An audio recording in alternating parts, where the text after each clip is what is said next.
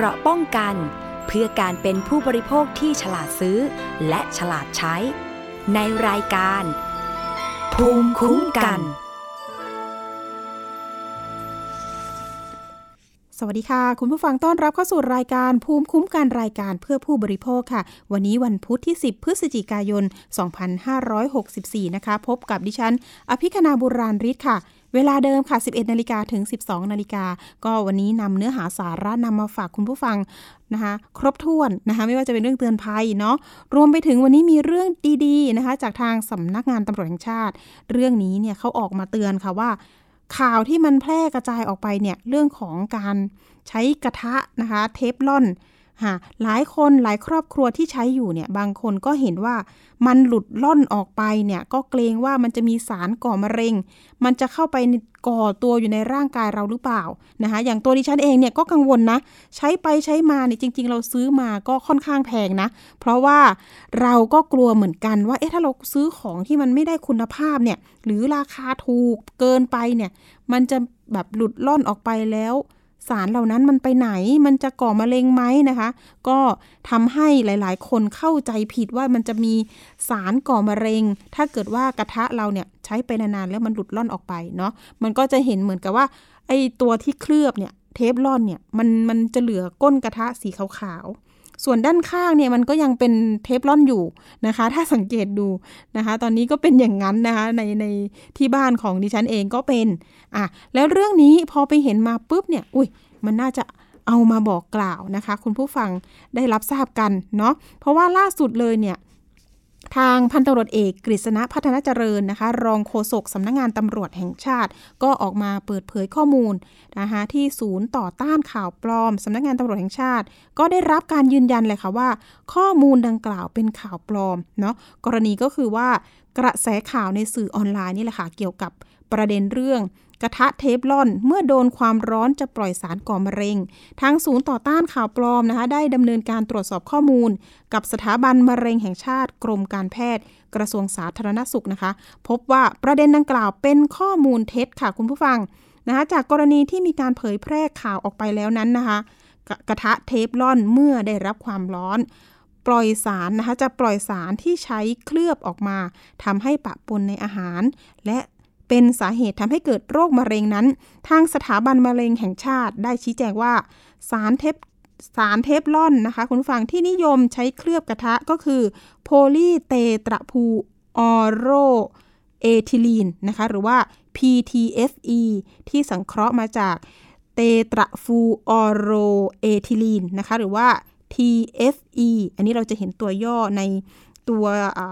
การประกอบ นะคะที่นำมาผลิตนะคะเป็นสารที่เสถียรและทนความร้อนได้สูงมากนะคะกรณีที่ได้รับความร้อนสูงจนเกิดความเสียหายจะเกิดการหดตัว และหลุดร่อนเท่านั้น เมื่อได้รับเข้าสู่ร่างกาย ก็จะถูกขับถ่ายออกมา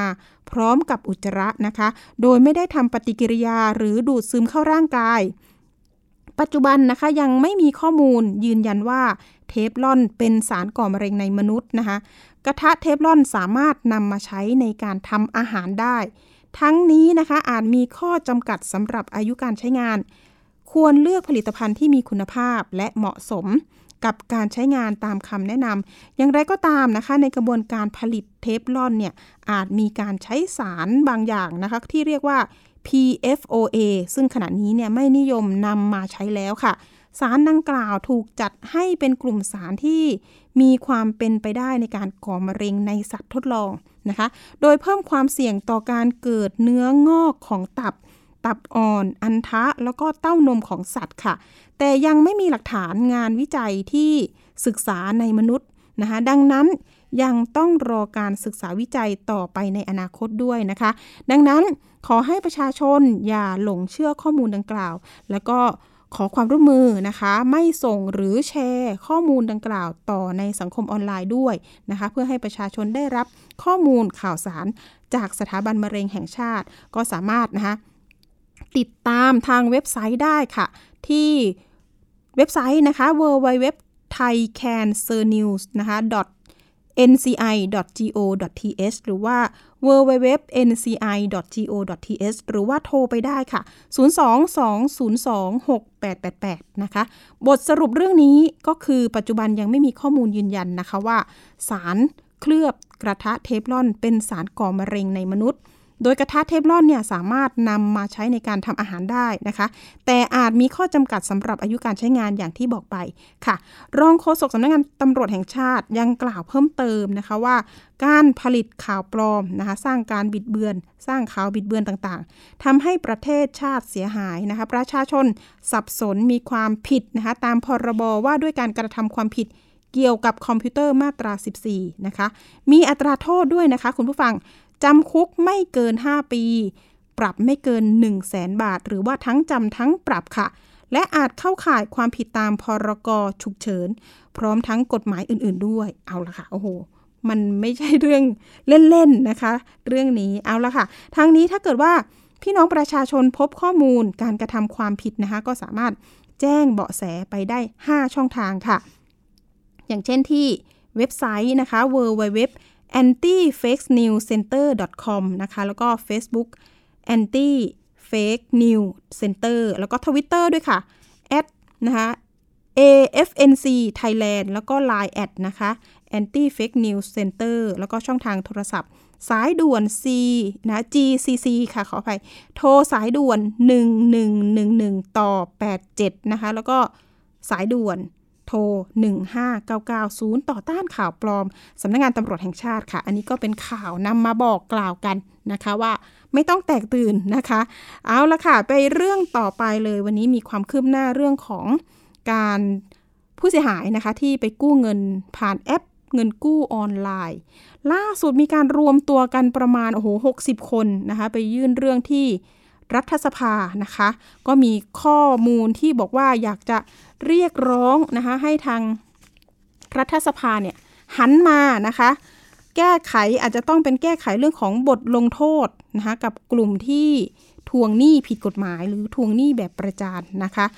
ล่าสุดเลยกลุ่มแอนตี้หมวกกันน็อกออนไลน์นะคะ เข้ายื่นหนังสือนะคะพร้อมเอกสารต่างๆ ของผู้เสียหายเนี่ยกว่า 20,000 รายชื่อนะคะ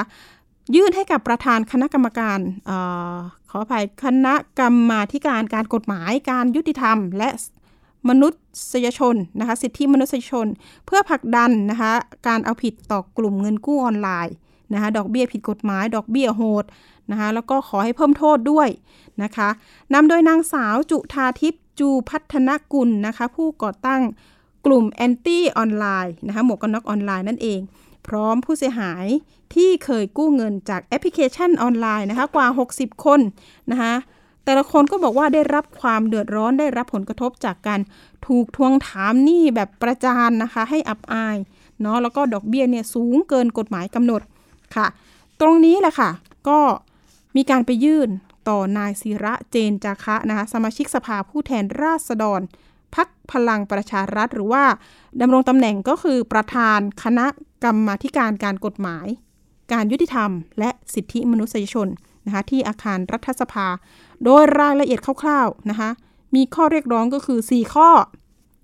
เช่นก็คือ ขอให้หน่วยงานที่เกี่ยวข้องโดยตรงเนี่ยก็คือสำนักงงานตำรวจแห่งชาติ สถานีตำรวจภูธรที่เป็นหน่วยงานสังกัดสำนักงงานตำรวจแห่งชาตินะคะรับแจ้งความดำเนินคดีและรับลงบันทึกประจำวันให้ด้วย เพราะว่าที่ผ่านมาเนี่ยบางพื้นที่บางสอพอเนี่ยไม่รับแจ้งความนะคะเอาละค่ะข้อ 2 ก็คือขอให้เร่งรัดไต่สวน และก็เพิ่มบทลงโทษด้วยนะคะข้อ3เนี่ยขอให้ธนาคารแห่งประเทศไทยนะคะเข้ามาเร่งดำเนินการตรวจสอบนะคะการฝากเงินหรือว่าเส้นทางการเงินด้วยนะคะข้อ 4 ก็คืออาจจะต้องขอให้ทางธนาคารเนี่ย พิจารณา การกู้เงินสำหรับกลุ่มอาชีพนะคะบางอาชีพที่เข้าถึงธนาคารได้ยากเนาะอันนี้ก็จะเป็นความเดือดร้อนว่าอะเปิดโอกาสให้หน่อย เพราะว่าจะได้ไม่หันไปพึ่งแอปเงินกู้ออนไลน์แบบนี้ เอาละค่ะข้อเรียกร้อง 4 ข้อนี้นะคะรายละเอียดเนี่ยจะมากน้อยอย่างไรเรามีตัวแทนของแอดมินนะคะที่ไปยื่นเรื่อง ดังกล่าว คุณยุ้ยนะคะ อยู่ในสายกับเราแอดมินกลุ่มแอนตี้หมวกกันน็อกออนไลน์อยู่กันในสายกับเรา สวัสดีค่ะ คุณยุ้ยค่ะค่ะค่ะ สวัสดีค่ะ เอาละค่ะ คุณยุ้ยวันนี้มีการขับเคลื่อนนะคะ มีการเดินหน้า ความคืบหน้าเรื่องนี้เนี่ยเราจะมีการผลักดันให้ทางเจ้าหน้าที่ภาครัฐ หันมาสนใจกลุ่มผู้ที่ได้รับผลกระทบตรงนี้อย่างไรบ้างคะคุณยุ้ยอ๋อคือตอนนี้ค่ะก็คืออยากจะให้เห็น ความสำคัญเนาะแล้วก็ความเดือดร้อนของของประชาชนนะคะ เพราะว่าด้วยความที่ประชาชนนะคะตอนนี้คืออย่างที่ทราบเนาะเราเข้าเข้าถึงแหล่งเงินกู้ที่ถูกกฎหมายอะ่ะ ค่อนข้างลำบากไม่ผ่านเกณฑ์นะคะ ก็เลยอยากจะให้มีในส่วนของเอ่ออะไรนะเขาเรียกว่า มีช่องทางแหล่งทางที่ถูกต้องถูกกฎหมายอะค่ะ เพื่อที่จะให้ประชาชนทั่วไปอะค่ะ เข้า เข้าถึงได้ง่าย ๆ เนาะค่ะประมาณนี้ เห็นบอกว่ามีการรวบรวมรายชื่อนี่สองหมื่นกว่ารายเลยเหรอคะ เยอะจัง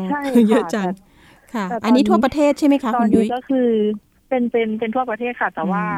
ยังมีเข้ามาเรื่อยๆนะคะ ค่ะ ในกลุ่มไลน์ใช่ไหมคะ กลุ่มไลน์ที่เรารับ add add ไลน์กัน ใช่ค่ะ ใช่ค่ะ จะเป็นกลุ่มไลน์แอนตี้หมวกกันน็อกนะคะ ตอนนี้เรามีอยู่เปิดกรุ๊ปเป็นกรุ๊ปที่สามแล้วค่ะ เป็นกรุ๊ปที่สามแล้วค่ะ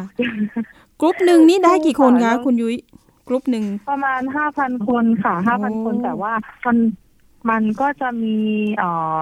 สมาชิกบางท่านบางคนเนาะที่แบบเขารับมือได้แล้ว เขาสบายใจแล้วเขาคือเขาไม่มีปัญหาอะไรแล้วค่ะ เขาก็มีกดออกไปอะไรเงี้ยค่ะ กดไปบ้าง กดเข้าๆออกๆอยู่เงี้ยอยู่เรื่อยๆค่ะ แต่ว่าก็จะไม่ต่ำกว่าสองหมื่นเนาะสามห้องนี้ มีก็รวมๆแล้วเป็นหมื่นห้าแล้วก็จะมีอีกแยกแยกย่อยอีกที่ก่อนหน้านั้นที่ยังไม่ได้ตั้งเป็น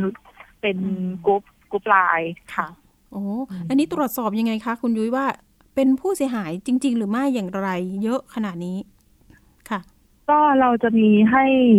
ให้ผู้เสียหายไปลงบันทึกประจำวันนะคะไปลงบันทึกประจำวันมา แล้วก็ ส่งให้กับทางกลุ่ม โดยยืนยันด้วยการที่ถ่ายรูปคู่บัตรกับประชาชนนะคะส่งยืนยันกับทางกลุ่ม เพื่อยืนยันตัวตนว่า เออ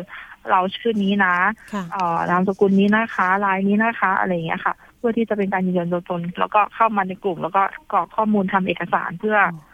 รวบรวมความเสียหายของตัวเอง แล้วก็เราก็จะรวบรวมส่งกับหน่วยงานที่เกี่ยวข้องต่อไปที่ผ่านมาเป็นยังไงบ้างคะนอกจาก วันนี้เราเราอย่าเพิ่งพูดถึงวันนี้นะ เอาที่ผ่านมาเนี่ยเจออุปสรรคปัญหาอะไรบ้าง ในการช่วยเหลืออุปสรรคในการช่วยเหลือเหรอคะ ก็คือตอนนี้ก็ก็ก็อยู่ที่ผู้เสียหายเองด้วยคือบางทีอะค่ะ ได้รับความเดือดร้อนมาก็จริงแต่พอที่ตัวเองแบบเขาเรียกว่าอะไรนะ พอที่ตัวเองเออสบายใจแล้วก็คือจะไม่ค่อยจะสนใจจะปล่อยปล่อยผ่านละเลยซะส่วนใหญ่นะคะ แต่ว่าก็ ในส่วนของคดีเขาอาจจะคิดว่ามันเงียบไปแล้ว แต่จริงๆแล้วมันไม่ได้เงียบเลยนะ ก็อยากให้อ่ผู้เสียหายอะค่ะ ที่กำลังเผชิญเรื่องนี้อยู่หรือ หรือเขาเรียกว่าหรือเอไม่มีที่ไปไม่มีที่ปรึกษาก็เดี๋ยวมาปรึกษากับเราได้เนาะแล้วก็ปัญหาอีกปัญหาหนึ่งที่เจอเลยก็คือตามสอนอท้องที่อะค่ะ ค่ะ ที่ผู้เสียหายเนาะเขาจะไปลงบันทึกประจำวันบางท้องที่ไม่รับเรื่อง เพราะอะไรเอ่ยก็จะเป็นใน ก็อาจจะเป็นส่วนหนึ่งที่ผู้เสียหายอะค่ะ ที่อาจจะพูดคุยไม่เข้าใจ แต่ว่าในส่วนของของเราก็จะมีในส่วนของทีมงานที่จะคอยประสาน ถ้าผู้เสียหายแจ้งมาว่าเอ้ยสอตอนนี้เขาไม่รับนะคะอะไรเงี้ยช่วยหน่อยอะไรเงี้ยเราก็จะโทรไปเพื่อที่จะประสานขอลงบันทึกประจำวันให้กับผู้เสียหายด้วยแล้วก็อีกกรณีหนึ่งก็คือ อ่า ทางเจ้าหน้าที่อาจจะมองว่าเป็นในส่วนของที่เราไปยินยอมเอง นะคะ ไปยินยอมเอง กู้เองก็ต้องรับผิดชอบเองอประมาณนี้นะคะพี่ส่วนมากก็จะได้ยินคำนี้แหละ ใช่ไหมคะ เป็นหนี้ก็ต้องใช้อะไรอย่างนี้ แต่ทีนี้เนี่ยเราก็มองว่าบางคนส่วนใหญ่ใช้หนี้ทบเงินต้นไปหมดแล้ว ใช่ไหมคะ บางคนก็เสียดอกจนเอ๊ะมันเกินกฎหมายกำหนดจริง ๆ ใช่ไหมคะ ใช่ค่ะ อันนี้ส่วนใหญ่ไหมคะ คุณยุ้ยที่เจอ ช่ค่ะอ่าอย่างยกคือยกตัวอย่างยุ้ยเองก็ได้ค่ะ คือตัวยุ้ยเองก็เป็นหนึ่งในผู้ผู้เสียหายเหมือนกันนะคะอ่ายุ้ยก็ได้มาในส่วนอ่ากู้ครั้งแรกสองรู้สึกจะสองพันสองพันนะคะ แต่ได้รับจริงแค่ประมาณพันรู้สึกจะเป็นพันเจ็ดร้อยแปดร้อยประมาณเนี้ยค่ะ ค่ะ แต่ตอนที่จ่ายคืนนะคะ ก็คือประมาณสองพันห้านะประมาณสองพันห้าสองพันหกภายในเจ็ดวันนะคะ ค่ะ โอ้โหแล้วหาเงินทันเหรอ อันนี้เราจ่ายไปแล้วสองพันห้าถูกไหม ใช่ค่ะ เราจ่ายไปแล้วภายในเจ็ดวันแล้วปุ๊บอ่าภายในเจ็ดวันอะเราหาตังค์มาแล้วครบเรียบร้อยแล้วแต่หลังจากวันที่เจ็ดที่แปดอะค่ะ มีมาทวงอีกค่ะว่าเรายังไม่ได้จ่าย คือตายจ่ายแล้วไปแล้วไม่จบ อ่า อืม ทีนี้จ่ายไปข้อมูลแล้วไจบแล้วก็ค่ะพอเราไม่จ่ายอะค่ะ พอเราไม่จ่าย เขาก็จะขู่ว่าข้อข้อมูลที่เรามีในโทรศัพท์อะค่ะ ที่เรากดยินยอมอะไรติดตั้งไปเนี่ยเขามีหมดแล้วนะอืมเขาจะขู่ว่าเขาจะโทรไปหาคนรอบข้างว่าง เอารูปในเครื่องเราไปโพโพสต์ประจานตาม Facebook หรือไลน์หรือเอ่อช่องแชท Messenger อะไรทุกอย่างที่เป็นช่องช่องทางที่จะสามารถที่จะประจานเราได้อืมนี่ก็ทำให้ใช่ค่ะเดือดร้อนเนาะแล้วก็อับอายด้วย ใช่ค่ะ ใช่ค่ะ แล้ว ตอนนี้ก็เริ่มจะมีแล้วนะคะ ที่ผู้เสียหายที่พอหาทางออกไม่ได้ เครียดหนักอืมๆเครียดมาก มีเคสนะคะ ที่เป็นในส่วนของการฆ่าตัวตายโอ้โหกี่เคสแล้วครับคุณยุ้ยค่ะตอนนี้ที่ที่กลุ่มเจอจะเป็นสองสามเคสแล้วค่ะ ที่มีเกี่ยวในส่วนส่วนของฆ่าตัวตาย อันนี้เรื่องจริงอือฮึนะคะ อันนี้ยืนยันโดยแอดมินนะคะ ใช่ค่ะ อันนั้นเขาเป็นหนี้เท่าไหร่คะเขาเขาถึงคิดสั้นขนาดนั้นที่ทราบมาอันนี้เท่าที่ทราบมาตอนนั้นคือประมาณอยู่แค่ประมาณหลักหมื่น แต่อืมด้วยความที่เอ่อครอบครัวค่ะ ครอบครัวจะจะไม่ค่อยจะเข้าใจ เป็นคนรอบข้างส่วนใหญ่ที่ไม่เข้าใจ แล้วก็จะชอบมีคำพูดกระทบจิตใจเขาค่ะ ใช่ค่ะอืมอืมเราก็จะรับไม่ได้ แล้วก็มาเจอมาเจอกับจังหวะที่แอปโทรมาทวงกับคนรอบข้างรอบข้างอีกอะไรอย่างเงี้ยค่ะอืมเอาละวันนี้ที่เราไปยื่นที่รัฐสภาเนาะเป็นยังไงบ้าง อันนี้ค่ะประเด็นที่เราต้องการให้เขาช่วยเหลือค่ะ มีอะไรบ้าง แล้วก็ผลตอบรับจากทางหน่วยงานเขาว่ายังไงบ้างคะคุณยุ้ยก็เอ่อประเด็นหลักๆที่เราจะ เอาเข้าไปวันนี้เนาะคือวันนี้เราเอาเข้าไปยื่นเนาะค่ะกับกับท่านศิระเนาะซึ่งท่านนะคะก็ก็รับเรื่องรับเรื่องไปแล้วก็เหมือนจะว่าจะเอาเข้าไปไปในเขาเรียกอะไรนะอ่าที่ประชุมในค่ะการประชุมสภาค่ะเพื่อเพื่อเป็นมติมติหนึ่งเอาไปเอาไปคุยกันนะคะ อันนี้ก็อืมก็รู้สึกสบายใจโล่งใจไปนิดนึงแล้วว่าว่าสิ่งที่เราทำเข้าไปวันนี้ก็คือ ได้ศูนย์เปล่านะคะอืม ที่เราบอกว่ามันมีข้อหนึ่งที่อยากให้เพิ่มบทลงโทษ อันนี้เนี่ยให้เพิ่มอ่าใช่ บทลงโทษกับให้เพิ่มผู้ที่ปล่อยเงินกู้ นายทุนใช่ค่ะไหมคะ แล้วก็นายทุนพวกคนที่ทวงอะไรประมาณนี้ คนที่ทวงด้วยเพราะาคือค่ะ ใช่ค่ะ คืออย่างเมื่อวันที่27ที่ผ่านมาเนี่ยค่ะ เรามีอ่าส่งตัวแทนไปที่ไปที่สมุทรสาครอืมไปฟังคำพิพากษาใน มีในนั้นนะคะจะมีอ่ามีจำเลยสิบคนสิบคนเนี้ยค่ะ โดนปรับแค่คนละสองหมื่นบาทเอง แล้วก็บำเพ็ญประโยชน์คนละหนึ่งปีจำเลยนี่เป็นเอ่อพนักงานทวงหนี้ปะคะใช่เป็นพนักงานทวงหนี้ พนักงานที่ทำงานที่แอป เนี่ยค่ะสิบคนใช่ไหมคะ คนที่เอาคคนคนที่เอาข้อข้อมูลของผู้เสียหายเนี่ยไปโพสต์ประจานอ๋อเนี่ยค่ะ ค่ะ จริง ๆ ก็จับตัวได้ซึ่งก็บทลงโทษเนี่มียหมายไปอืมซึ่งบทลงโทษ ซึ่งบทลงโทษเนี่ยคือมันค่อนข้างที่จะเบามาก แล้วก็พอ พอเขาอ่าทำตามบทลงโทษอะไรเสร็จเรียบร้อยเสุดเขาก็ออกมาใช้ชีวิตปกติอ่ามันก็ไม่ได้มีอะไรที่จะแบบค่ะเขาเรียกว่าได้รับความเป็นธรรมกับผู้เสียหายได้ได้มากกว่านี้อะไรเงี้ยค่ะเพอ๋ราะอผู้เสียหายอันอย่างน้อยคือ ไม่ใช่อย่างน้อยคือส่วนใหญ่เลยโดนประจานไปแล้วอืมแต่คนที่ที่กระทำอะค่ะ โดน บทลงโทษแค่นี้เองอะไรอย่างเงี้ย ก็เลยอืมก็เลยเป็นอีกเรื่องหนึ่งที่วันนี้ที่เรายื่นเข้าไปว่าจะขอเพิ่มบทลงโทษอืมของของคนที่กระทำกับพวกเราแบบนี้ ค่ะก็ค่ะต้องดูว่าจะไปปรับเปลี่ยนข้อกฎหมายอะไรได้หรือไม่ ใช่ไหมคะ ใช่ค่ะค่ะแล้วก็มีอีกเรื่องหนึ่งด้วยนะคะนึกฝั่งเหมือนเป็นเรื่องของธนาคารแห่งประเทศไทย อยากให้เปิดช่องทาง เปิดช่องทางเรื่องของการเอ่อเข้าแหล่งเงินทุนแหล่งเงินกู้ที่ถูกต้องตามกฎหมายอะไรอย่างเงี้ยค่ะอืมหรือเรื่องเครดิตบูโดหรือแบ็กลิสอะไรอย่างเงี้ยค่ะ เพราะว่าวันนี้ก็มีหนึ่งในผู้เสียหายของเราที่ที่ที่เข้าไปยื่นเรื่องที่รัฐที่รัฐสภาค่ะ คือเขามีประวัติเรื่องของเครดิตบูโรสิบปีแล้วอืมแต่ยังไม่ถูก ยังไม่ปปลลดดล็ล็ออกกจากระบบเลย ตอนนี้ ใช่ค่ะอืม ยังไม่ถูกปลดล็อกยังยังมีข้อมูลอยู่เลยตอนนี้เขาก็ไม่สามารถที่จะทำการกู้เงินจากแหล่งที่ถูกต้องตามกฎหมายอะ ได้เลยอืมใช่ก็เลยวนกลับมาหาที่เป็นแหล่งเงินกู้รวดเร็วทันใจ ซึ่งเป็นแอปพวกนี้ค่ะ แล้วแล้วเรื่องอาชีพเกี่ยวไหมค่ะเรื่องเรื่องอาชีพ เรื่องหลักประกันค้ำประกันอะไรอย่างนี้ เกี่ยวเกี่ยวยังไงเอ่ยค่ะหมายถึงเป็นเป็นว่าเกี่ยวเกี่ยวกับเรื่อง เรื่องการ ประกอบธุรกิจเนี่ยมันต้องมีอาชีพแบบนี้กู้ได้ อาชีพพ่อค้าไม่ขายเข้าไม่ถึงอะไรเงี้ย อันนี้อันนี้คนที่ติดแบ็คลิสต์เนี่ยอ๋อเขามีประวัติยังไง ก็ตอนนี้คือมันก็เริ่มมีของอย่างจะมีธนาคารธนาคารหนึ่งเนาะที่ที่เขาเริ่มปล่อยออกมาแล้วเป็นของอาชีพอืมพ่อค้าแม่ค้ากู้ได้เกษตรอะไรอย่างเงี้ยค่ะ อะ อันนี้เริ่มกู้ได้บ้างแล้ว แต่อืมถามว่าข้อกำหนดอะ มันค่อนข้างจะเยอะอยู่นิดนึงเหมือนกัน มันก็ค่อนข้างจะผ่านยากได้ค่ะ เอาล่ะ คุณยุ้ยใช่สุดท้ายนี้ใช่อยากให้คุณยุ้ยฝากถึงทางรัฐสภาอะคนที่รับเรื่องไปรวมถึงหน่วยงานภาครัฐยังไงบ้างสั้น ๆ เลยค่ะ ก็อยากจะฝากถึงว่าอยากก็อยากให้มองถึงความสำคัญเรื่องของปากท้องเนาะค่ะบอกเรื่องปากท้องอ่าสำคัญของประชาชนไปก่อนเนาะค่ะใช่ เพราะว่าตอนนี้คืออย่างที่ที่เราเห็นกันเอ่อ ช่วงโควิดอีกรายได้ก็แต่ละคนก็ลดลง ก็อยากให้เพิ่มเรื่องของแหล่งเงินกู้ค่ะหรือว่าเอ่อหรือหรือนะ หรือค่ะใครที่เอ่อ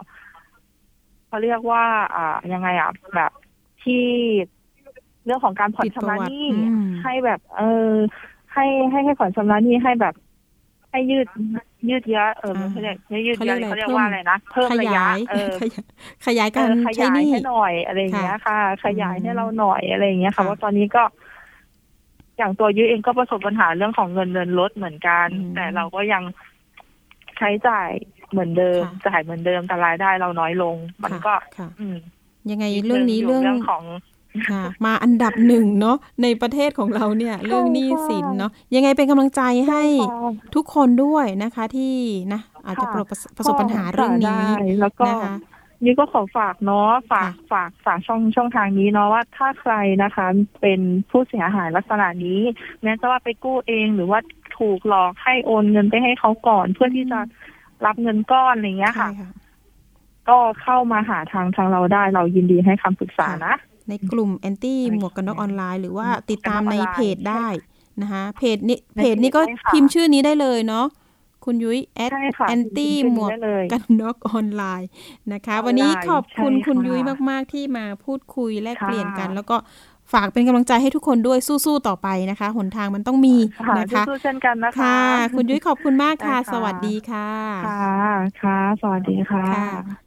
ค่ะ คุณยุ้ยแอดมินกลุ่มแอนตี้หมวกกันน็อกออนไลน์นะคะ วันนี้มาเป็นตัวแทนกลุ่มที่มาสะท้อนปัญหานะคะ ที่ไปยื่นเรื่องให้กับทางรัฐสภา เพื่อให้นำประเด็นที่เขา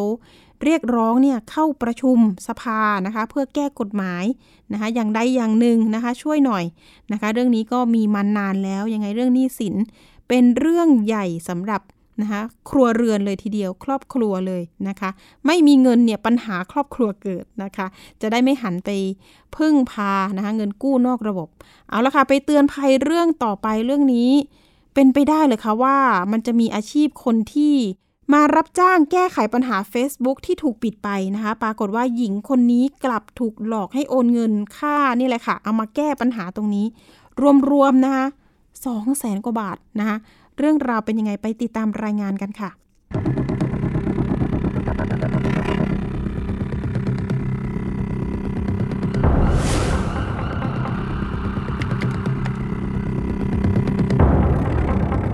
เขามีโปรแกรมเขามีเอ่ออะไรเขาเรียกแพลตฟอร์มเอ่อแพลตฟอร์มอะเป็นของตัวเองอะเหมือนกับว่ามีโปรแกรมอะสามารถกู้ได้แบบเนี้ย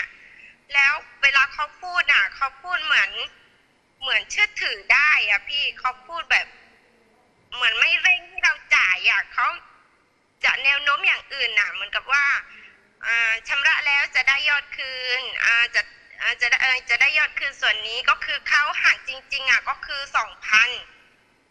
เขาหักจริงๆอะแต่ให้ชำระก่อน แล้วจะได้คืนหลังเสร็จงานอะไรเงี้ยเขาแจ้งมาแบบนี้ นางสาวสุไฮนีหญิงชาวจังหวัดยะลา อธิบายถึงกลอุบายของบุคคลที่มาแอบอ้างว่าสามารถแก้ไขระบบ Facebook ของเธอ ที่ขณะนี้ถูกปิดกั้นการมองเห็น แต่มีเงื่อนไขคือเธอต้องจ่ายค่าตอบแทนในรูปแบบการเติมเงินผ่านแอป True Money Wallet เธอหลงเชื่อจึงเติมเงินไปทั้งหมดกว่า 50 ครั้ง รวมเป็นเงินกว่า 200,000 บาท สุไฮนีเล่าว่าเธอเพิ่งลาออกจากงานประจำแล้วหันมาขายเสื้อผ้าเด็กราคาส่งผ่านเพจ Facebook ได้ 3 เดือน มีผู้ติดตามมากกว่า 10,000 คน จนมาถึงวันที่ 27 กันยายนที่ผ่านมา Facebook ของเธอมีปัญหา เธอพยายามแก้ไขเองแล้วแต่ทำไม่ได้ จึงได้เข้าไปสืบค้นในอินเทอร์เน็ต พบเพจหนึ่งอ้างรับจ้างแก้ไขปัญหาบัญชี Facebook ถูกปิดใช้งาน มีการตกลงว่าจ้างในราคา 1,000 ถึง 2,000 บาทก็ไปถาม เขาว่าเฟซโดนปิดแบบเนี้ยสามารถแก้ได้ไหมซซึ่งเขาก็บอกว่าแก้ได้ แล้วก็ราคาจะอยู่ที่หนึ่งพันถึงสองพันบาท เขาแจ้งมาแรก ๆแบบนั้น แล้วให้เราเนี่ยทำการชำระโดยการซื้อบัตรเงินสด True Money จำนวน 2,000 บาท แล้วเราก็ได้ทำการซื้อบัตรนั้นนะผ่านแอปพลิเคชันของ True Money Wallet ก็คือส่งไปให้เขา เคต่อมาเขาก็แจ้งมาว่าให้ชำระอีกครั้งเป็นค่าโปรแกรม ก็คือโปรแกรมของเขา ก็คือ2,000 บาทเหมือนกัน นับตั้งแต่ 27 ตุลาคมจนถึงปัจจุบัน เธอยังใช้ Facebook ไม่ได้ พอทวงถาม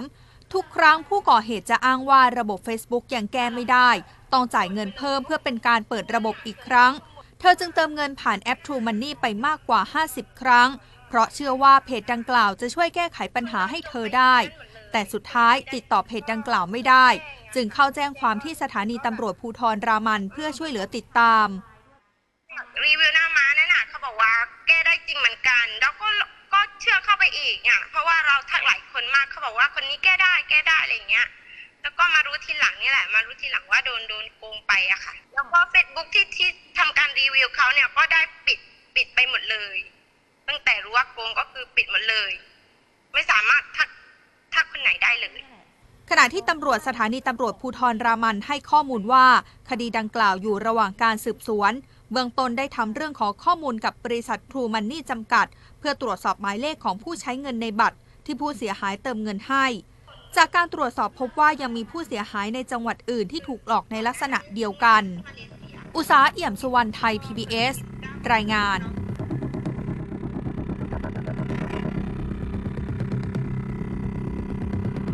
ค่ะสำหรับเรื่องนี้นะคะ ก็เป็นประโยชน์ต่อคุณผู้ฟังมากๆนะคะ เพราะว่าภัยออนไลน์ตอนนี้มันแพร่ระบาดเนี่ยมา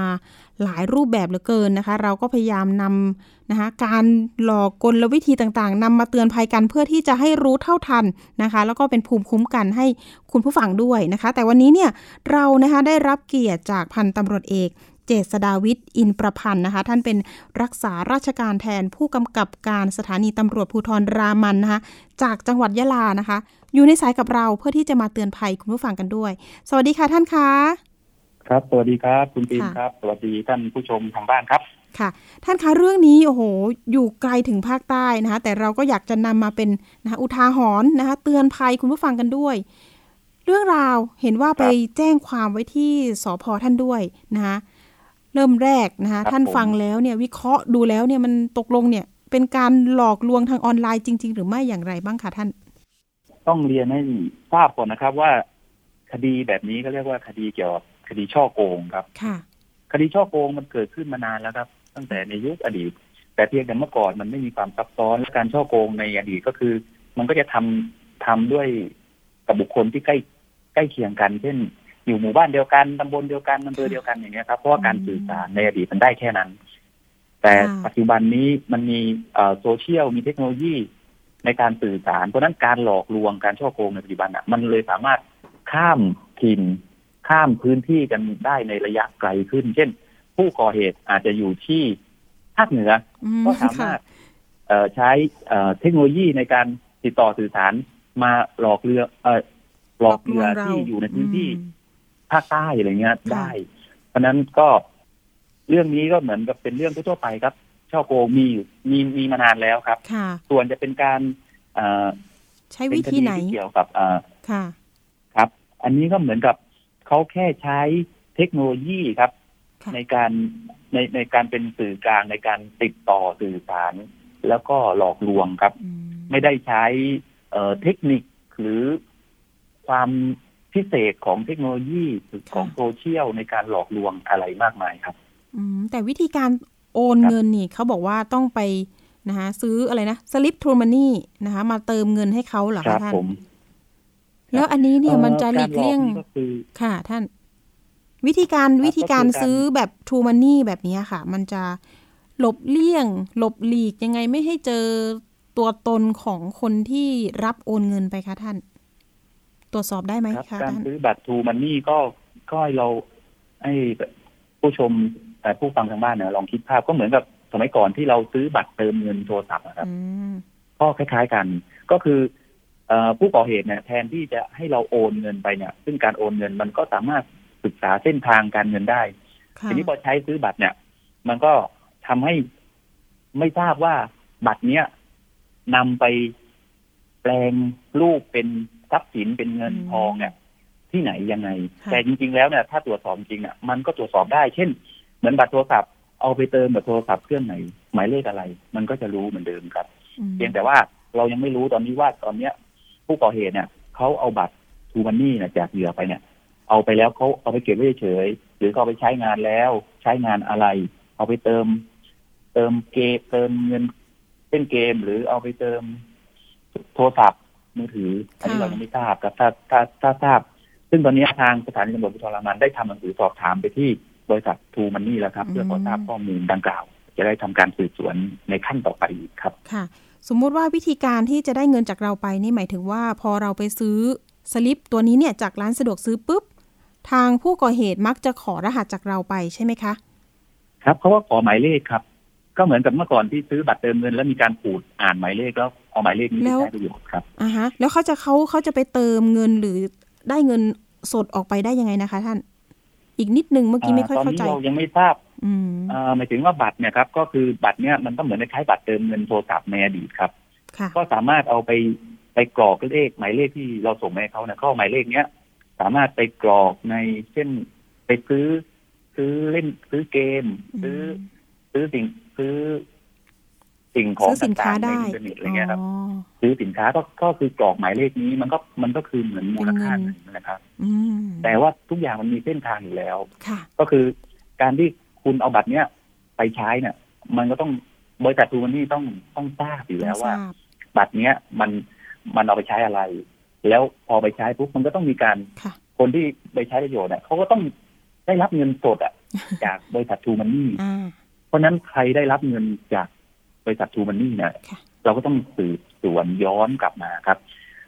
แต่ถ้าเกิดว่าเราจะไม่ทราบว่าเขาเอ่อไม่ทราบปลายทางก็ในเมื่อมันเป็นกรณีประมาณว่าเอ่อผู้ก่อเหตุเนี่ยเอาบัตรทูมันนี่ไปเนี่ยตอนนี้ยังไม่ใช้งาน ถ้าเขายังไม่ใช้เนี่ยเราก็อาจจะยังไม่รู้ไงคยัรับงสืบไม่เจเขาอยังไม่ใช้ค่ะใช่เช่นเขายังไม่เอาไปเติมเงิน ก็เขาเป็นเก็บไว้ที่ตัวเขาเราก็ยัง มันยังยังไม่มีข้อมูลตรงนี้อืครับมก็จะยากนิดนึง แล้วก็ใช้เวลาใช่ไหมคะ ท่านผู้กำกับ เรื่องแบบนี้ครับผมใช้เวลาแต่แน่นอน ถ้าเขาค่ะครับผมก็ต้องคอยหนังสือตอบจากหลายๆหน่วยครับอย่างตอนนี้ทำหนังสือไปที่บริษัททูมันนี่อืมทำไปที่เอ่อกระทรวงดิจิตอลค่ะเพื่อจะเช็คข้อมูลเกี่ยวกับเรื่องของ Facebook ทำไปที่กองบัญชาการตำรวจสืบสวนอาชญากรรมเกี่ยวกับเทคโนโลยีหรือสอทสอทตำรวจไซเบอร์ แล้วก็อีกค่ะ ใช่กับหน่วยไซเบอร์ แล้วก็อีกช่องทางหนึ่งก็คือทำประสานไปที่กองบังคับการปราบปรามการกระทำความผิดเกี่ยวกับอาชญากรรมทางเทคโนโลยีสังกัดกองบัญชาการตำรวจสอบสวนกลางด้วยอีกค่ะทางหนึ่งเห็นว่าเคสนี้เนี่ยผู้เสียหาย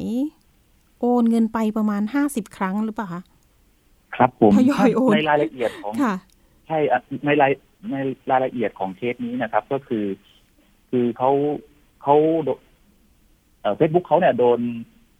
โดนแฮ็กใช่ไหมครับอืมเขาบอกเขาเข้าไม่ได้ค่ะทีนี้เขาก็เลยไปศึกษาในอินเทอร์เน็ต มันก็จะมีข้อมูลว่า มีโฆษณาว่าเอ้ยรับแก้ไขนะเฟซบุ๊กโดนล็อกโดนอะไรเงี้ยครับมเขาก็เลยติดต่อก็ได้รับ การติดต่อว่าต้องการในการแก้ไขต้องซื้อบัตรทูมันนี่นะ ในการเอาไปค่ะใช้ เอาไปเป็นอุปกรณ์ในการแก้ไข ซึ่งทางผู้ก่อเหตุเขาก็บอกว่าใช้เงินประมาณหนึ่งพันบ้างพันห้าบ้างอย่างเงี้ยครับค่ะ ทางผู้เสียหายก็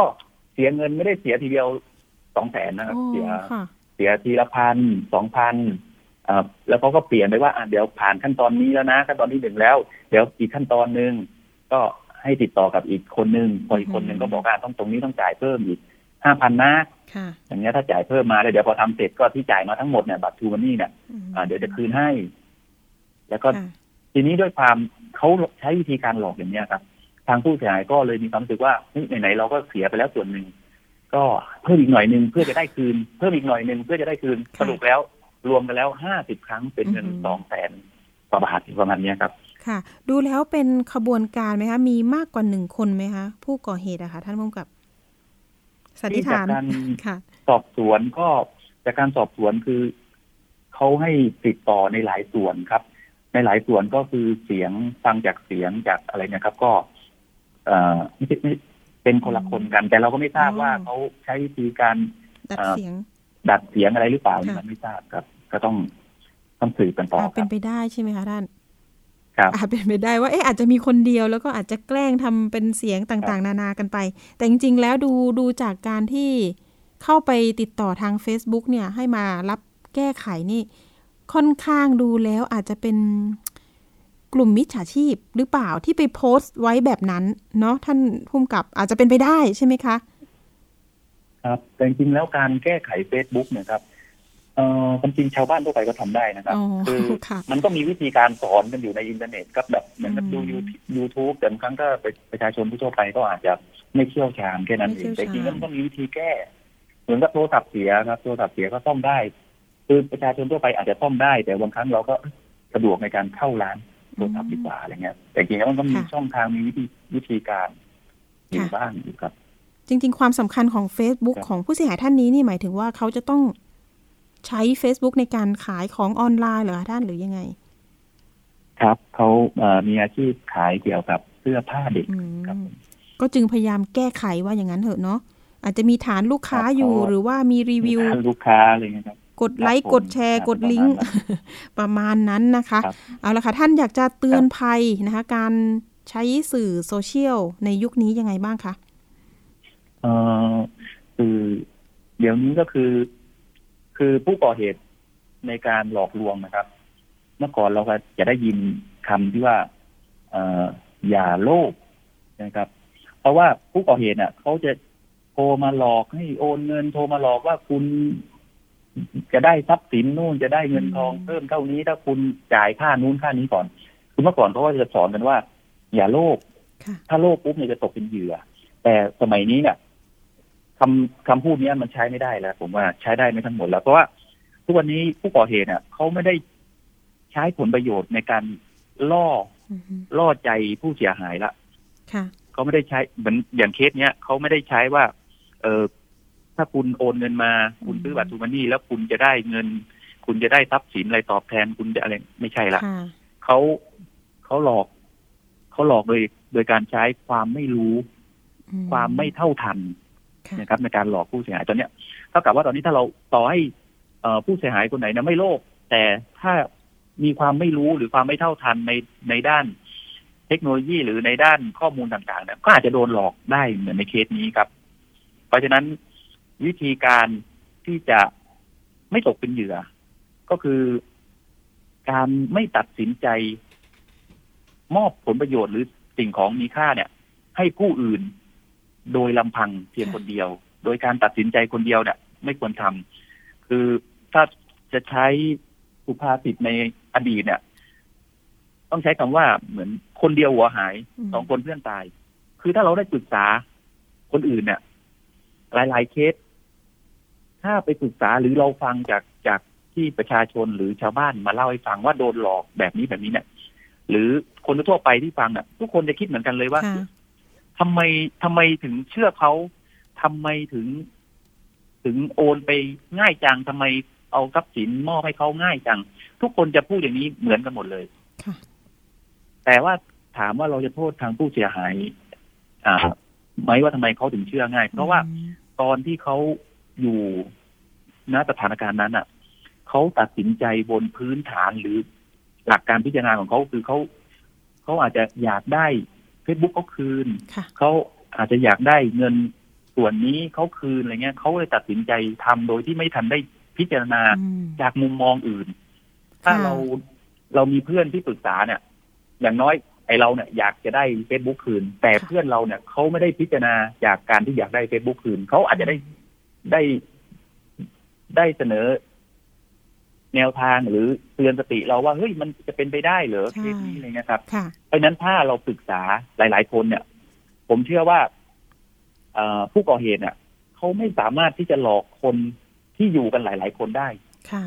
เหมือนนั่งอยู่ในวงทานข้าวด้วยกัน แล้วมีคนโทรศัพท์มาหลอกว่าให้โอนเงินเนี่ยไม่เคยสำเร็จนะครับอ่าจากการที่ฟังฟังๆมาในจะได้ปในรึกเคษาสกันของอืมเออ ในเคสของการหลอกลวงต่างๆ เนี่ย ผู้ที่ตกเป็นเสียหาย เป็นผู้เสียหายเนี่ย ส่วนมากอยู่คนเดียวอืมณตอนที่โดนหลอกค่ะ คือถ้าบางทีเกิดว่าอยู่ในวงค่ะอาหารหรืออยู่ในอยู่ในกลุ่มเพื่อนร่วมงานนะครับ ไม่มีใครมาให้การเลยว่าขณะโดนหลอกตอนนั้นกำลังทานอาหารอยู่กับญาติพี่น้องอืมสี่ห้าคนแล้วโดนหลอกไม่มีค่ะครับส่วนมากก็คืออยู่คนเดียวตัดสินใจใช่คนเดียวใช่อย่างเงี้ยครับ ค่ะ ก็ต้องมาเพราะสฉะนั้ร้างนก็ต้องฝากเอาไว้ สร้างสร้างภูมิคุ้มกันเนาะท่านผู้กำกับเอาละค่ะ วันนี้ขอบคุณครับท่านผู้กำกับนะคะ เจษดาวิทย์นะคะครับอินประพันธ์นะคะ รักษาครับราชการแทนผู้กำกับการสถานีตำรวจภูธรรามันยังไงก็ เดี๋ยวยังไงเป็นกำลังใจให้เรื่องของการสืบสวนคดีนี้ครับต่อไปนะคะ ท่านคะค่ะ วันนี้ครับขอบคุณผมท่านมากนะคะได้ที่ครับมาเตือนภัยคุณผู้ฟังกันนะคะ ขอบคุณค่ะ ครับ สวัสดีครับค่ะสวัสดีค่ะ ค่ะ ขอบคุณมาก ๆ เลยเนาะเรื่องนี้เนี่ยเราก็จะเกาะติดว่า จะสามารถสืบสวนหาตัวผู้กระทำความผิดได้หรือเปล่านะคะ เป็นกำลังใจให้ผู้เสียหายด้วยนะคะ เอาละค่ะไปช่วงต่อไปนะคะ คิดก่อนเชื่อกับดรแก้วกังสดานอัมภัย นักพิษวิทยาและคุณชนาทิพย์ไพรพงศ์วันนี้นะคะเสนอตอน งานวิจัยที่ตีพิมพ์ เชื่อได้เสมอหรือไม่ไปติดตามค่ะ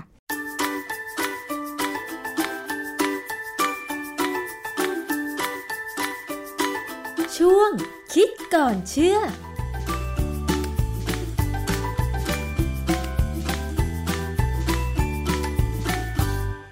พบกันในช่วงคิดก่อนเชื่อกับดรแก้วกังสดานนภัยนักพิษวิทยากับดิฉันชนาทิพไพรพงศ์นะคะ วันนี้เรามาคุยเกี่ยวกับรายละเอียดของงานวิจัยที่ตีพิมพ์ค่ะ ว่าแต่ละงานวิจัยนั้นเนี่ยเชื่อถือได้หรือไม่ ประชาชนอย่างเราๆที่ไม่ใช่นักวิทยาศาสตร์เนี่ยนะคะ เราจะสืบค้นว่างานวิจัยนั้นเชื่อถือได้หรือไม่จากแหล่งไหน เพราะว่าข้อมูลวิจัยเนี่ยเป็นข้อมูลวิชาการนะคะ ซึ่งถูกใช้ในการตัดสินใจว่าควรหรือไม่ควรเชื่อ เมื่อมีการพูดถึงในกรณีเรื่องของการอ้างข้อมูลทางวิทยาศาสตร์สุขภาพ ในการขายสินค้า ซึ่งหลายท่านก็คงจะเคยได้ยินทั้งคำแนะนำของคุณหมอบ้าง หรือว่าโฆษณาบ้างว่า ผลิตภัณฑ์ชิ้นนี้มีคุณภาพจริง เพราะว่ามีผลงานวิจัยรองรับว่ามีคุณภาพ บางครั้งถ้าสมมติว่ามันไม่มีผลงานวิจัยที่เป็นความจริง หรือว่าไม่มีผลงานวิจัยที่มีข้อมูลมารองรับจริง ๆ เนี่ย ก็จะทำให้เราซื้อสินค้านั้นเสียเงิน และไม่ได้ผลตามที่เขาโฆษณาไว้ใช่ไหมคะ เพราะฉะนั้นวันนี้เราจะมาถามอาจารย์แก้วค่ะ ในฐานะที่ท่านเป็นนักวิจัยด้วยเนี่ยนะคะว่าอาจารย์คะเรื่องของงานวิจัยนี่เป็นเรื่องยากนะสำหรับประชาชนทั่วไปอย่างดิฉันด้วยเหมือนกันเนี่ยว่าลำดับแรกเราควรจะดูอะไรคะว่า ถ้าสมมติเราได้ยินคำว่างานวิจัย เชื่อถือได้หรือไม่เนี่ยค่ะอาจารย์ ก่อนอื่นเนี่ยนะ ถ้าเขาพูดถึงว่ามีงานวิจัยเนี่ยเขาควรจะบอกชื่อบทความว่าบทความวิจัยเนี่ยชื่อเรื่องอะไร แล้วก็ตีพิมพ์ในวารสารอะไร ในปีไหน ต้องกล้าพูดค่ะนะและสิ่งหนึ่งที่เราสามารถจะคือผู้บริโภคเนี่ยคงจะไปหาอ่านไม่ได้หรอกอือฮึมันไม่ได้ของง่ายๆ ที่จะเข้าไปอ่านตัวบทความจริงๆใช่แต่ว่าการได้ทราบชื่อวารสารเนี่ยนะเราสามารถเอาไปคุยกับนักวิจัยคนอื่นหมายความว่าไปคุยกับอาจารย์หรือนักวิจัยหรือคนที่เป็นผู้เชี่ยวชาญได้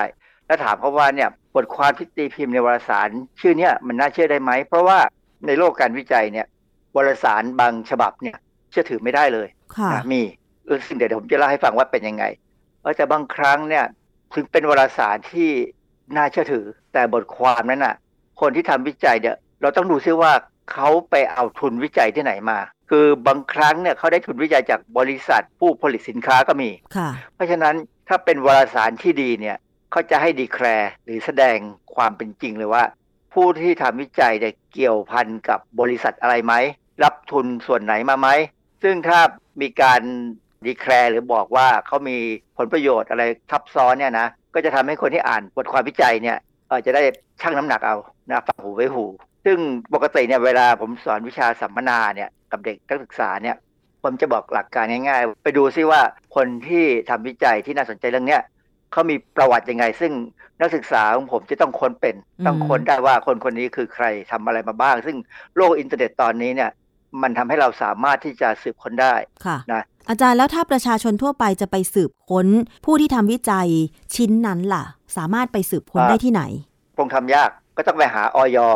ไปหามหาวิทยาลัยหรือไปหา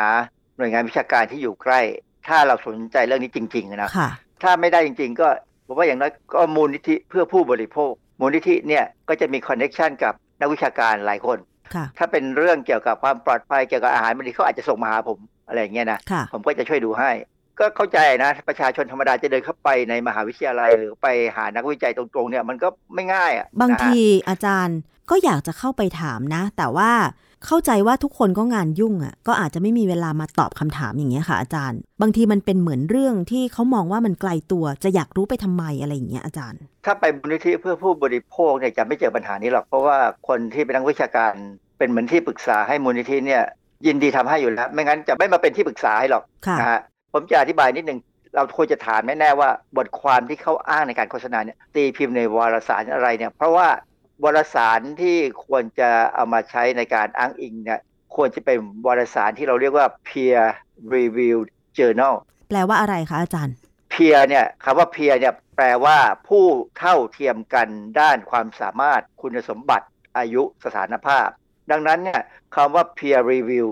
น่าจะมีความหมายว่าเป็นการทบทวนบทความนั้นโดยผู้รู้เสมอกันค่ะ คือเวลาเราจะตีพิมพ์เอ่อบทความอะไรในวารสารวิชาการเนี่ย สำนักพิมพ์เนี่ยเขาจะเอาบทความนี้มาดู แล้วเขาก็จะมองว่ามันอยู่ในขอบเขตที่เขาจะตีพิมพ์ไหมถ้าเขาไม่แน่ใจหรือถึงแน่ใจบางทีก็ไม่อยากที่จะพิจารณาเองเพราะว่าบางครั้งเนี่ยนะอย่างเช่น วารสารของเมืองไทยเนี่ยคนที่ส่งบทความมากับคนในวารสารนะหรือสำนักพิมพ์หรือสมาคมอะไรก็ตามรู้จักกันน่ะคือมันอยู่ในวงการเดียวกันเพราะฉะนั้นเขาต้องหาคนนอกซึ่งเป็นผู้ที่รู้เสมอกันมาอ่านทบทวนว่าบทความเนี่ย มันดีพอไหมที่จะตีพิมพ์ในวารสารของเขาอย่างตัวอย่างง่ายๆ เช่น สมมติผมอยู่ในสมาคมพิษวิทยาเนี่ยนะค่ะถ้าผมเป็นคนในกองบรรณาธิการของวารสารเนี่ย ผมก็จะรู้ว่าใครบ้างเป็นนักพิษวิทยา หรือเวลาผมส่งไปตีพิมพ์เองในวารสารของพิษวิทยาเนี่ย ผมก็พอจะเดาได้อะใครจะอ่านของผม แต่ว่าเวลาเราทำ peer review เนี่ยเขามีหลักการค่ะที่จะไม่ให้คนส่งกับคนอ่านเนี่ยรู้จัก หรือรู้กันว่าใครทำอะไรอ๋อนะฮะ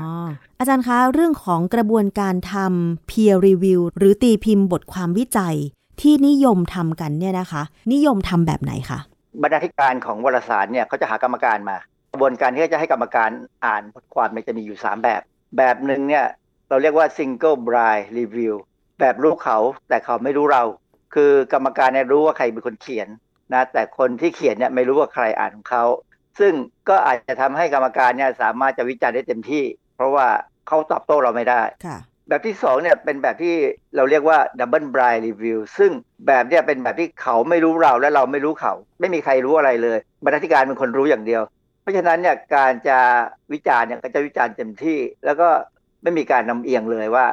งานนี้เป็นของใคร เขาจะวิจารณ์ตามเนื้องานอย่างเดียวค่ะนะส่วนแบบที่สามเนี่ยจะเป็นแบบ open review เหมือนกับการเปิดหน้าชกกันเนี่ยคือกรรมการก็รู้ว่าใครเป็นคนเขียน คนเขียนก็รู้ว่าใครจะมาอ่านของเขาซึ่งอันนี้เป็นวิธีการที่ดูจะยุติธรรมดี เพียงแต่ว่าหากรรมการลักษณะแบบเนี้ยยากเนื่องจากว่าบทความเนี่ยเวลาตีพิมพ์แล้วเขามักจะบอกเลยว่าใครเป็นคนรีวิว เป็นคนที่อ่านบทความนี้และยอมรับ อืมค่ะ แล้วทีนี้ประเด็นสำคัญที่ต้องดูในการทำ peer review คืออะไรคะอาจารย์ อันที่หนึ่งเลยเนี่ยเขาต้องดูว่าบทความนี้มีความสำคัญกับสังคมวิชาการไหม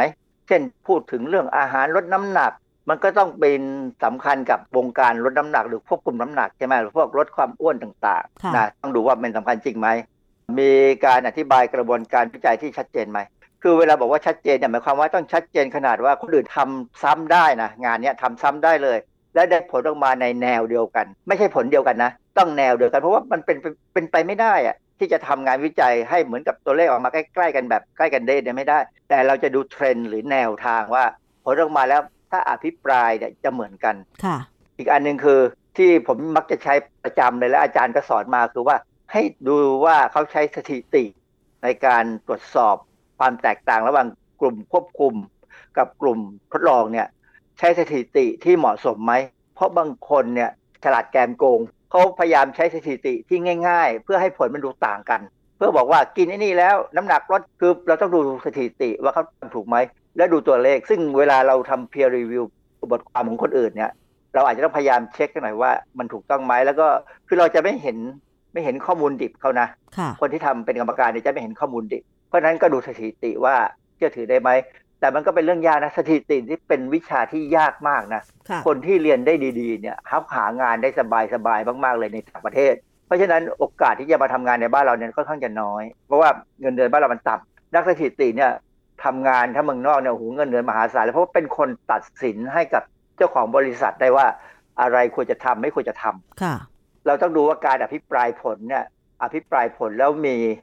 มีน้ำหนักไหมมีคุณค่าไหมเห็นความ จำข้อจำกัดของงานวิจัย การวิจัยหลายอย่างเนี่ยมีข้อจำกัดนะอย่างเช่นงานวิจัยในของคนในโรงพยาบาลเนี่ยคนไข้เนี่ยถ้าเราจะเอาคนไข้มาเป็นตัวอย่างเนี่ยบางครั้งเนี่ยมันหาได้น้อยมาก ผมเคยเห็นลูกศิษย์คนหนึ่งลูกศิษย์ของคนอื่นที่มาอยู่ในหลักสูตรผมเนี่ยนะเขาไปทำเกี่ยวกับเรื่องของคนเป็นเบาหวานในโรงพยาบาลปรากฏว่าหาหาตัวอย่างได้สี่ตัวอย่างเอง ซึ่งมันค่อนข้างจะน้อยมากเลยอะเราไม่สามารถจะไปไปภาวนาให้ใครเป็นเบาหวานนะอันนี้เป็นข้อจำกัด ทีนี้งานวิจัยนั้นเป็นนวัตกรรมไหมหรือเป็นสิ่งค้นพบใหม่ไหมซึ่งอันนี้คนที่ยินดีอ่านบทความจะต้องค้นคว้าดูว่า งานนี้เป็นงานใหม่เคยทำจมาริงๆหหรืรืออยัเปล่างหรือว่าถึงเป็นนวัตกรรมนวัตกรรมไม่ใช่ของใหม่ค่ะนวัตกรรมเป็นการดัดแปลงของที่มีอยู่แล้ว ให้มันดีขึ้นกว่าเดิมนะฮะก็อันนี้เป็นสิ่งที่ต้องพยายามดูให้ได้ งานวิจัยนี้มีมีอะไรไหม่ต้องปรับปรุง คือเวลาเป็นกรรมการเนี่ยถ้าบอกว่างานวิจัยที่ดี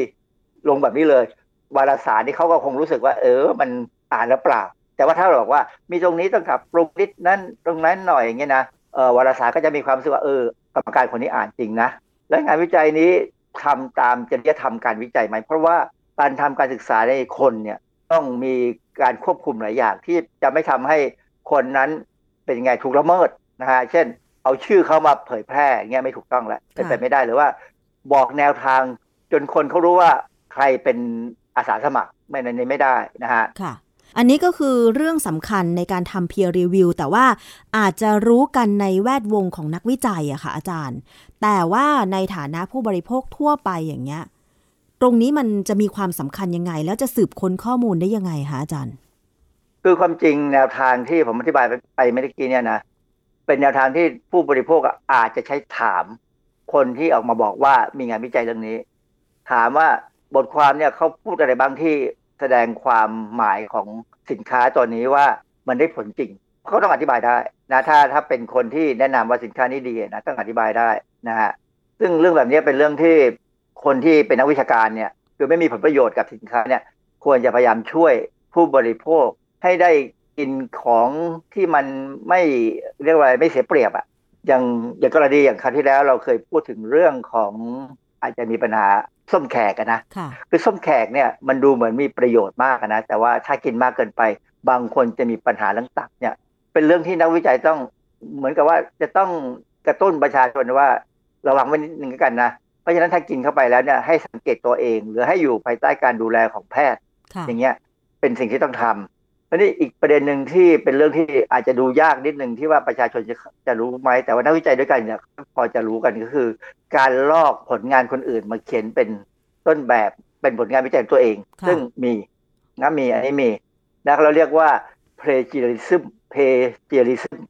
มีตั้งแต่การทำลอกวิทยานิพนธ์เก่ามาเป็นของตัวเองก็มีนะฮะลอกบทความมาใส่ชื่อตัวเอง แล้วดัดแปลงนู่นดัดแปลงนี่ก็มีซึ่ง คนที่เขาทำเป็นกรรมการในการทำ peer review เนี่ยเขาจะต้องพยายามทุ่มเวลาให้นิดหนึ่งที่จะดูว่างานวิจัยพวกเนี้ยที่เขากำลังอ่านต้นฉบับอยู่เนี่ยเคยมีใครตีพิมพ์มาในลักษณะเดียวกันไหมค่ะซึ่งมันก็ค่อนข้างยากอะนะ เพราะฉะนั้นการจะทำ peer review บทความวิจัยให้วารสารใหญ่ๆเนี่ยต้องลงทุนพละกำลังมากในการที่จะทำซึ่งถามว่าคนที่ทำ peer review ให้บทความเนี่ยได้อะไรไหม ไม่ได้อะไรนะ ส่วนใหญ่จะไม่ได้เงินนะค่ะไม่เกี่ยวกับเงิน แต่มันเป็นเกียรติที่บริษัทใหญ่ๆเนี่ยเขาให้เราในการดูแล ในการดูว่าผลงานเนี่ยควรจะเหมาะสมในวงการวิชาการของเขาซึ่งอันเนี้ยเป็นเป็นเรื่องที่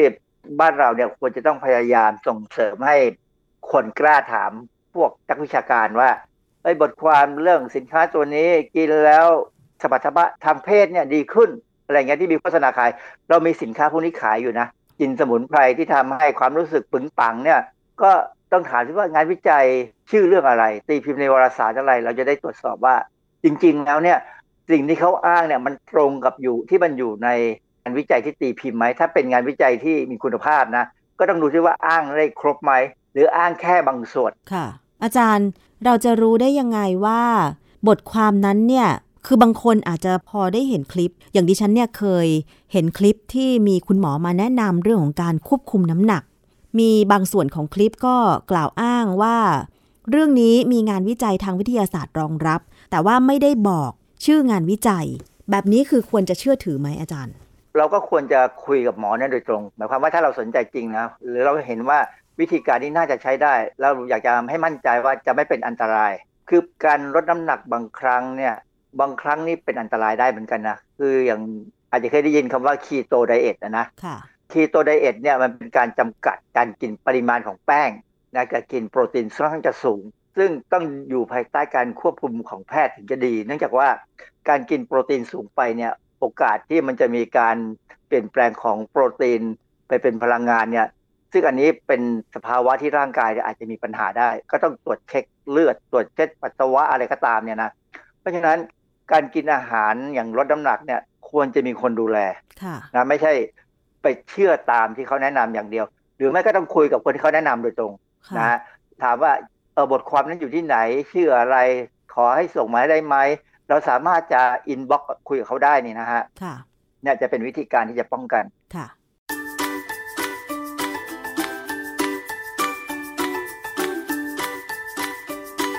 ช่วงคิดก่อนเชื่อ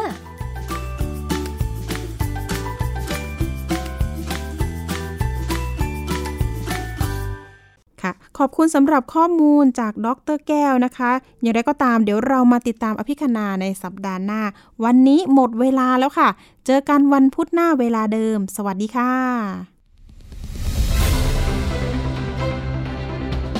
ติดตามรายการได้ที่ www.thaipbspodcast.com แอปพลิเคชัน Thai PBS Podcast หรือฟังผ่านแอปพลิเคชัน Podcast ของ iOS Google Podcast Android Podbean SoundCloud และ Spotify ติดตามความเคลื่อนไหวของรายการและแสดงความคิดเห็น โดยกดถูกใจที่ facebook.com/thaipbspodcast